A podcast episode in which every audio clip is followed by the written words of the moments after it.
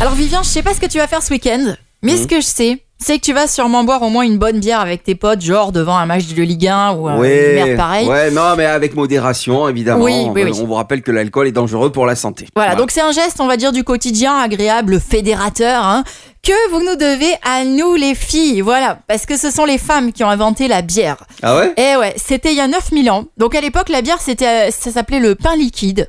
Alors on dit quoi Eh ben, on dit, euh, tu vas me chercher une bibine dans le frigo, s'il te plaît C'est ça, ouais. Allez, et que ça, et que ça, ça- ça bouge là. ouais. Non, aïe, arrête